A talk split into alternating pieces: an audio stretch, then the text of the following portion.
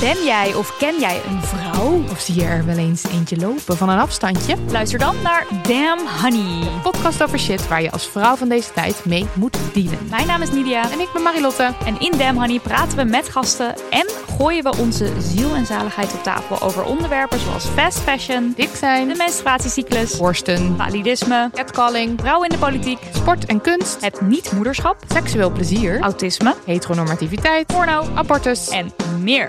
Elke zaterdag in je podcastfeed.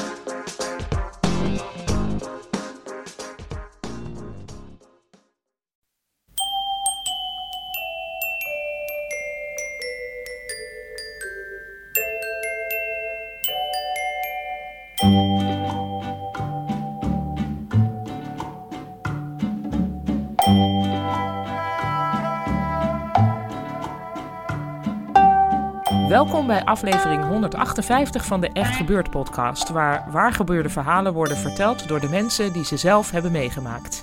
In deze aflevering het verhaal van Jet Berkhout. Ze vertelde dit verhaal op een Echt Gebeurd middag rond het thema dieren.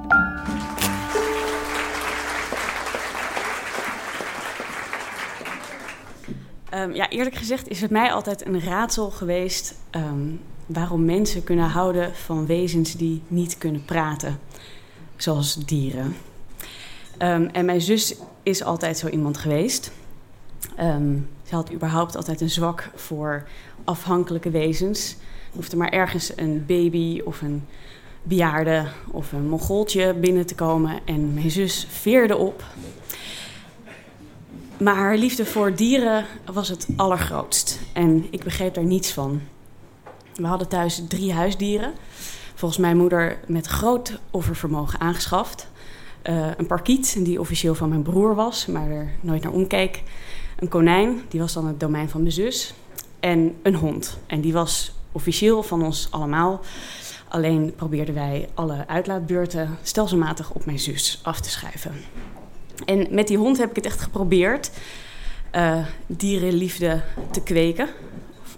Um, ook omdat ik merkte dat vriendinnetjes en klasgenoten ook een huisdier hadden en dat heel leuk vonden. En ik dacht dat het misschien iets was uh, wat aan mij lag. En dan uh, ging ik uh, naast de hond zitten en dan aaide ik hem. En dan zei ik, hey Takkie. En dan zuchtte die een beetje en dan zuchtte ik mee. En dan keek ik hoe hij pijnstend voor zich uitkeek. En dan dacht ik dat we samen misschien wel het leven aan het overdenken waren. Met een licht melancholische inslag. Maar dan ineens ging hij blaffen en dan gaapte hij en dan ging hij slapen. En dan, ja, nou, dat was dan was het weer voorbij. Ik heb ook een gup gehad, ook om maar iets te hebben. Um, en die spiedde neurotisch rond in het plastic aquarium. En uh, met die gup ging het eigenlijk net zoals uh, wat ik altijd met kamerplantjes heb. Uh, dan ben ik heel bevlogen bij aankoop. Maar dan word ik al snel laks en dan laat ik de verzorging een beetje versloffen. En ik ging steeds minder vaak grote hoeveelheden van die, van die visvlokjes in het aquarium gooien. Die bleven dan drijven. En het aquarium werd steeds groener. En op een dag trof ik de gup roerloos drijvend op het algewater. Spoelde ik hem ook door de wc. En besloot ik dat ik nooit meer in mijn leven een huisdier zou nemen.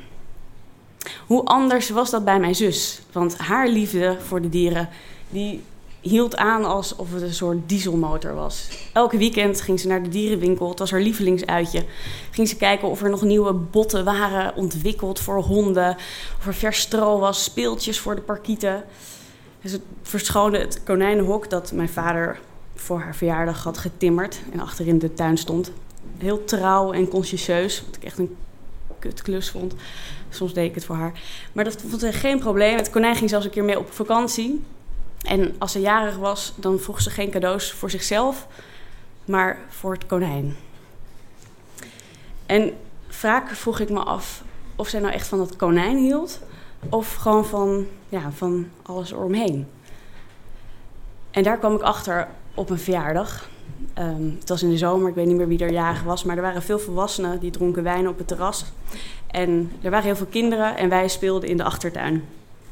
Althans, uh, we speelden niet, we verveelden ons te pletter. We hadden al tien keer tikkertje gedaan en Annemarie Koekoek gespeeld. En de stemming dreigde lamlendig te worden. En mijn blik viel op het konijnenhok. En ik zag dat konijn een beetje dommig rondhupsen. En toen zei ik, jongens, ik heb een plan. Laten we tegen mijn zus zeggen dat het konijn dood is. En ik zag meteen dat iedereen het een goed plan vond. Dus ik zei, ja, jongens, uh, het valt en staat natuurlijk wel bij een goede uitvoering. Dus veel drama, het moet echt geloofwaardig, paniek. Uh, wie kan er nep huilen? Uh, in één keer, met z'n allen, bam. En ik zag, de volwassenen stonden bij het terras. Mijn zus stond een beetje naast het huis, veilige afstand, ze hoorden ons niet. En ze kon niet meteen verhaal halen bij de volwassenen. Het was het perfecte moment. Dus ik zei, jongens, daar gaan we. 3, 2, 1, go! En we stormden naar mijn zus toe. En we zeiden, Klaartje, Klaartje, het konijn is dood, het konijn is dood, het konijn is dood, het konijn is dood. We gingen om haar heen staan en we keken naar haar gezicht alsof het een scorebord was waar op elk moment de uitslag van ons spel zou verschijnen. En in het begin gebeurde er niets. Ze keek gewoon. Ik zei: dood, dood, het konijn is dood. Ze moest het, ze moest het wel begrijpen.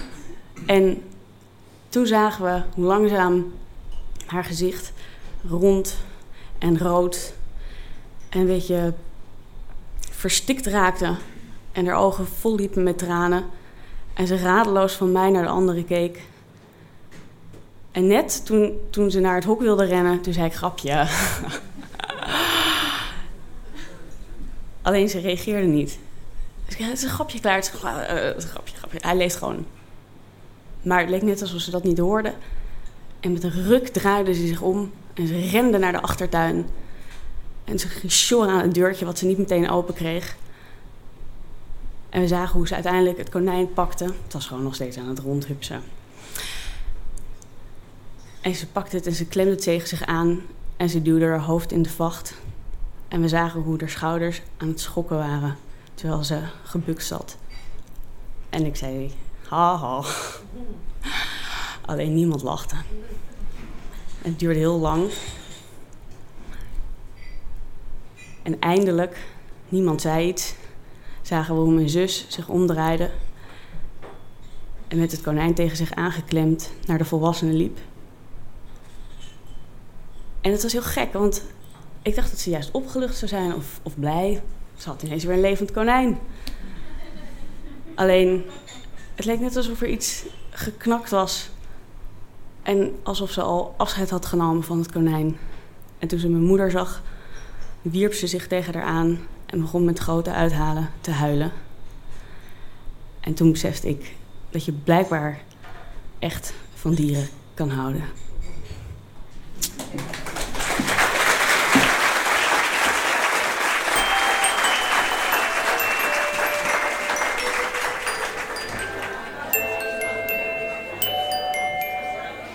Dat was het verhaal van Jet Berghout. Jet is schrijver van het boek De Thuishulp en ze presenteert de radio op NPO Radio 4 en meer info over Jet kun je vinden op jetberghout.nl. Echt gebeurd wordt iedere derde zondag van de maand opgenomen in Toemler onder het Hilton Hotel in Amsterdam. De komende aflevering is op 15 april en het thema van die middag is slechte beslissing. Oh, en nog een leuk nieuwtje. Je kunt je binnenkort voor de Echt Gebeurd zomercursus inschrijven. Daarvoor moet je de site van cultureel centrum Crea in de gaten houden. En dat, dat kun je vinden op crea.uva.nl. Het hoort dus min of meer bij de Universiteit van Amsterdam, maar iedereen kan meedoen. Ook als je geen student bent en niet in Amsterdam woont. Anyway, die website en dan klikken op cursussen. En als je een keer bij ons een verhaal wilt vertellen, geef je dan op via echtgebeurd.net. We zijn altijd op zoek naar mensen die een verhaal willen vertellen en ook naar mensen die willen voorlezen uit hun puberdagboek. De redactie van Echt Gebeurd bestaat uit Miga Wertheim, Rosa van Toledo, Maarten Westerveen en mijzelf, Paulien Cornelissen. De techniek is in handen van Nicolaas Vrijman en Gijsbert van der Wal. Tot de volgende podcast en als je je tussendoor verveelt, zoek dan een dier dat je dood kunt acteren